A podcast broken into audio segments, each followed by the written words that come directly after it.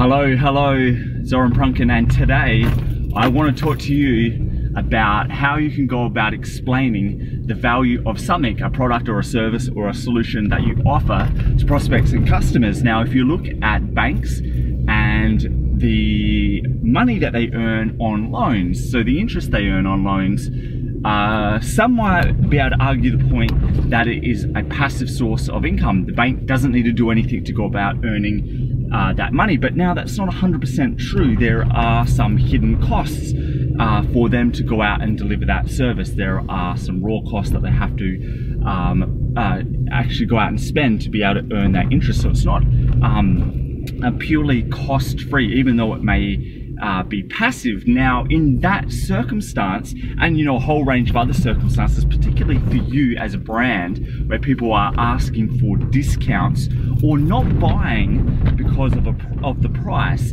this is going to be really useful uh, to you. So, how do you go about explaining the value of something where your prospects and customers are asking both of those questions. Now, there's a couple ways you can go about doing this, and it all stems from them not seeing the value in what you are providing. Now, providing a product or a service or solution has a whole range of costs. Now, there's cost to you in terms of time and labor, and there's a cost in terms of money for customers. They've got to go out and purchase um, something based on money, and that is in exchange for you as the brand providing something to them that saves them, you know, different currencies like uh, time and effort or time and labor. And the problem stems from not being able to explain where that value comes from. Now, everything um, takes time and effort to go out and produce. And if you can save a customer that, you know, for example, you're doing a done for you type service as opposed to them doing it themselves, um, you are actually saving them a bunch of different currencies and you should be justifying that by the money. Now the problem comes in is because um, the problem comes in because you're probably not explaining to your prospects and customers that value that you are, are providing. Now, one of the easiest ways to go about doing that is because time and effort are really intangible. And what I mean by that is how do you go about and uh, justifying how much time or um, effort that you put into something? How do you go about and say, you know, I put 20 hours into this, um, is worth a certain amount? The easiest way to do that is you multiply uh, time and effort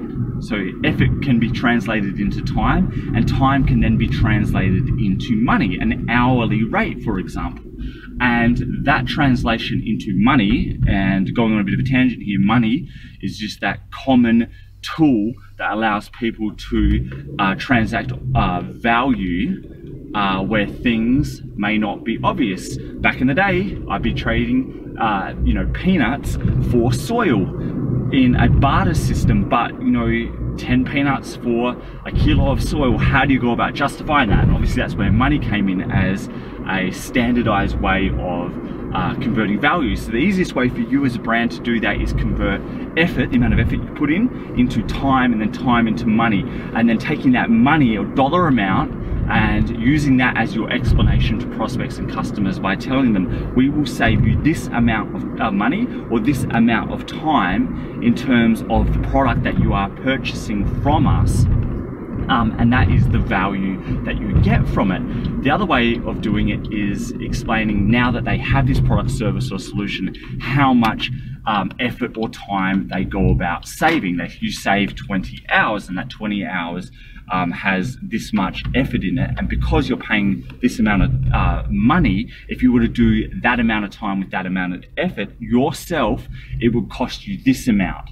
So doing it the other way, comparing um, uh, prospect or customer doing it for themselves and what that would cost them in terms of cash money, and then comparing that to the cash money they're going to pay um, for that product or service or solution by buying from, from you. And if you can do that, if you can translate that value for them into currencies that they can actually go out and understand, um, being able to then ask for the sale and likewise not being asked for a discount or getting uh, objections or buying concerns around the price are going to be reduced phenomenally if you can go about justifying and translating that value for your prospects and customers. So until we talk next time, I hope you have a fantastic day and I'd love you to hit me back with all of your comments um, and questions because I love hearing feedback of how you go about doing things. So until we talk next time, hope you have a fantastic day